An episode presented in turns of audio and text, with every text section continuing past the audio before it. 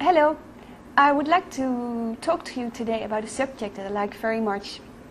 I've called this little module Designed to be Loved, and in fact, it's an introduction to an article that I want you to write and an exercise that we're going to do around this subject. Um, if you talk about uh, expression that you can put into a product, of course, you want to have an expression that uh, gives the product extra appeal next to its uh, functionality. I want to start with two expressions of people who are very, very uh, uh, mature in using design.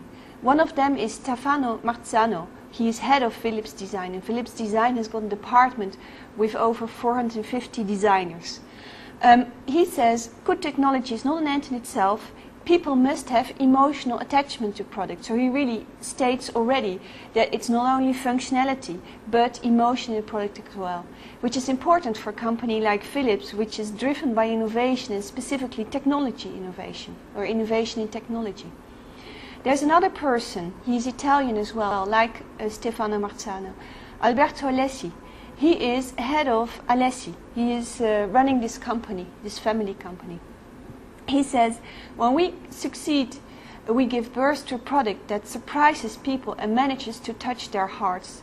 So he as well, he's pointing out that it's not only functionality, it's this something else which makes this product uh, special.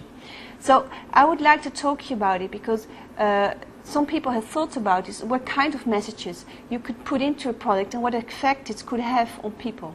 And we will do exercise around this. Um, when you go into articles that has been written about it, you find different words. You find, like, for instance, people saying they talk about this is very heavy product soul, but it means that there's something else with the product. They they talk about pleasurable products, which is of course uh, something more uh, easy to understand, or product meaning, product emotion, the emotional product function, added emotional value, or something that I like very much as well, product language, because it expresses that the product is communicating something. And of course, a product can communicate something which is really attractive to one person, but that might not be very attractive to another person. So the language is something that you can uh, in, that gives an interpretation, and uh, which what you see in a product is very personal. So just a little list. A product can communicate that it's new, it can communicate your social status, it can communicate that it's new but it surprises you. Uh, it can communicate that it comes from Mexico or that it comes from Holland or that it comes from France, so there can be cultural values in the product. It can communicate its quality, it can communicate that some of it is done with a lot of love in it and there's some sort of art or craft qualities in the product. Um, it can tell you I'm a very comfortable product when you sit on it. Uh, it can communicate uh, you're very comfortable here, even maybe it's not the case when you start to sit on a product. It can show it's for a feminine person, it's uh, or masculine. It can show a way of life. It can can communicate so many things. So we try to organize this a little bit. Um, a group of people have thought about it, which have some interesting ideas about it, is uh, an art school in uh, Germany. It's the Offenbacher Hochschule für Gestaltung. And they had a theory of product language. In fact, they split the communicative product aspect. So they split it away from the product function. So I only look at the communicative product aspect. If you look at the product uh, language, you could say, okay, the product has got an aesthetic language, like uh, complicated shapes or simple shapes, and the product can have a meaning for you, has got a content. So you can see that as a language. So the aesthetic side can be the grammar. It gives the structure of the product, and the meaning can be what you're saying, what, what is meant to, to say. If you go a little bit further into it, it is not very, um, I'm not very happy to stop there. You can say, but what can a product say? Because you want to be clear about it. Well, a product can say things about itself, it can say something about its user, and it can say stuff about the company. So that's where will be this module about. We will analyze these three things. So product, uh, messages about the user, and messages about the company. So if you take this whole schedule about the product, about the user, and about the company, a product can communicate, first of all, uh, what it is, what is new about it. It can communicate as well its place in time and culture. So it can communicate, I'm from the 60s, I am a very innovative, modern uh, design which is supposed to be there in 10 years' time. It can uh, communicate affective signs, so it can become your friends, even if it's a bit of plastic.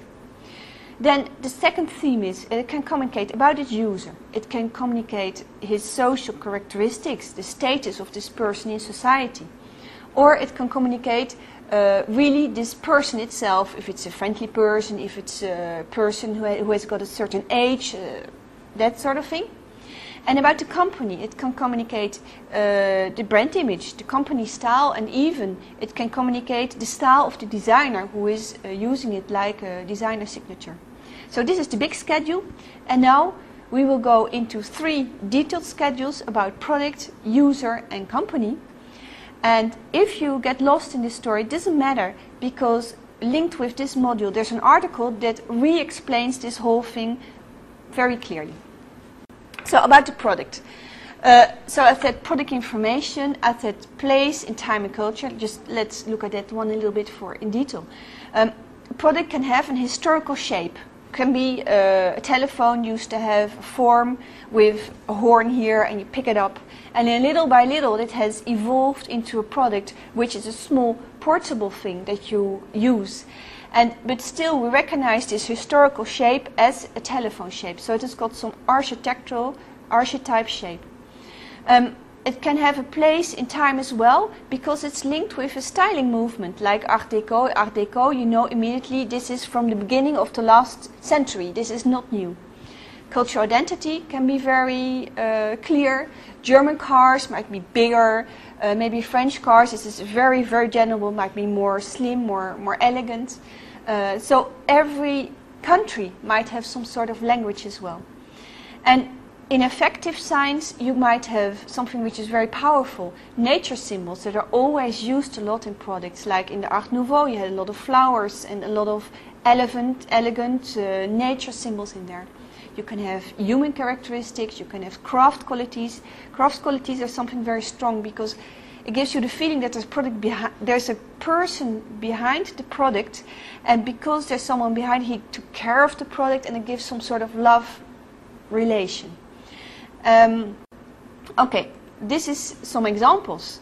Uh, if you talk about human characteristics in a product, uh, so in the affective science, you see something like a ketchup bottle, which is just a little bit of plastic. But to make it more fun for kids, it takes the human shape. It says, "Yeah, I'm okay." Or the cookies you have seen already in another module as well. That is just a normal cookie, but because it has got this friendly smile, it's just uh, something uh, added value, which gives the product expression, which is might be positive for some people, and then we could call it uh, product charisma. Um, for instance, you can just play with this as well. This is an exercise which is done in an art school you say, okay, we take this beetle that we've talked about in the other modules, and this this form which has been very successful in time. Suppose we take this one and we want to say now the beetle we want to have one which is frightened. But how can you do that? How can you design a car that is frightened? You think about yourself. If you're frightened, what would you do? You would just maybe you to protect yourself, you, you take distance like this. So what they came up with was this design. So they come up with a car design which gives this emotion. It comes up with the, the eyes of the car that are wide open, like when you do when you're in danger because you have to see everything. So this is uh, this was about the product itself. If you talk about the user, so there are the social characteristics and the personal characteristics. Social characteristics you can split up in status, in your ambitions. You, you, maybe you're not at that status uh, directly, but you want to go there. You can have a certain lifestyle, uh, you can express age, you can express your personality in a product, and there are different ways of doing it. All the brands are, are using it. And for instance, here, uh, if I ask you, for who is this chair? Everyone can see it's not a simple chair. It must be a king who is using it because this product is expressing in its shape that it's for something very important, someone important. And if I take these scissors and I ask you for whom this was, this was a design exercise as well. I can tell you that this was designed for a, an avant-gardist uh, uh, uh, shop for cutting your hair. So it has to be something very modern. And so in the material and in the form, they gave it something in the curves that gives already the curves of the hair. It is, is not completely a normal product, so it is something more provocative. And just an image of a publicity, you see this car. This is meant to be a fast car. Uh, you can see it in the image. It is they don't take that in a gray version, they take it in a red version. Red communicates action. Um, and maybe it's more masculine than a feminine uh, image. And then messages about the company. Well, I took Apple, who is wants to be different, and they come up with different products. And if I show you that uh, watch over there, it's clear that very few serious watch companies uh, dare to, to launch products like that. So you have to be Swatch, and I think you would recognize very quickly this product as a Swatch. Uh, you have to be Swatch to do that sort of thing. That means that the, the message or the identity of the company is already integrated in the product itself. So the company can communicate all these different signs by choosing a shape that communicates that by a color that reinforces it, and by a material that is linked with that as well. So now I come to an individual exercise. I would like you to find a product that you like, or maybe a product that you really dislike. You might like or dislike this product because it's amusing, because it's disgusting, because it is desirable, because you find it utterly boring, because you think there's something fascinating in it. So you don't look very much at the functional side, you look at the expressive, the communicative side of it. Then you take this product and you try to get an image on it, a digital image, because you're going to present this in a PowerPoint presentation. You express in a few words what you think about this product on this slide, so you have to think about it. So, what do you think about this product? That is the second point. Then you identify what in the product shape, color, or material makes you react this way. So, a dynamic product maybe is red, it's got a surface, it is very uh, polished, sort, this sort of thing. And then you explain, you try to explain in a few lines what this product expresses. Does it express dynamism? Does it express quality? Does it express that it comes from a certain country? Um, and then, okay, when you have done that, okay, you read an article which you find on the CD as well. This article is called Designed to be Loved, and I can just show it to you here because then you're sure you're doing the right thing. Uh, you take uh, this article designed to be loved. And I want you then, after having read this article, there are uh, figures in this article. And you take, so you find the same schedules, but maybe nicer presented than I did in the article. You take figures 5, 8, and 10. The 5 is about the product, 8 is about the user, and 10 is about messages about the company.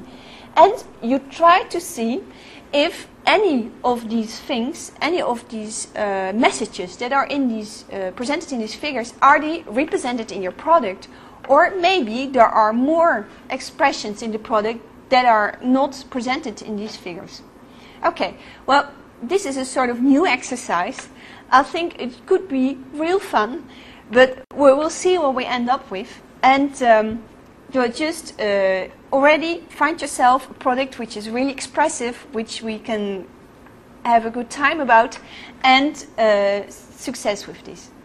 You have to prepare before coming to the classroom, so a small PowerPoint presentation with an image of the product, because otherwise we can't see it. You answer in your PowerPoint presentation the previous questions about what is expressed in the product, why it's, uh, you feel it's that way. So it's the question 2, 3, 4, and 6 of the previous slides. And you give me as well a printed version of your presentation, of your PowerPoint presentation, which includes your name and group before the class starts. Okay? Then I will pick out a few of uh, your presentations and we will present a few of them. And you will all get a note on what you did. So it's an individual exercise, it's not a group exercise. Okay, as I said already, success with this and let's have fun with this. Bye.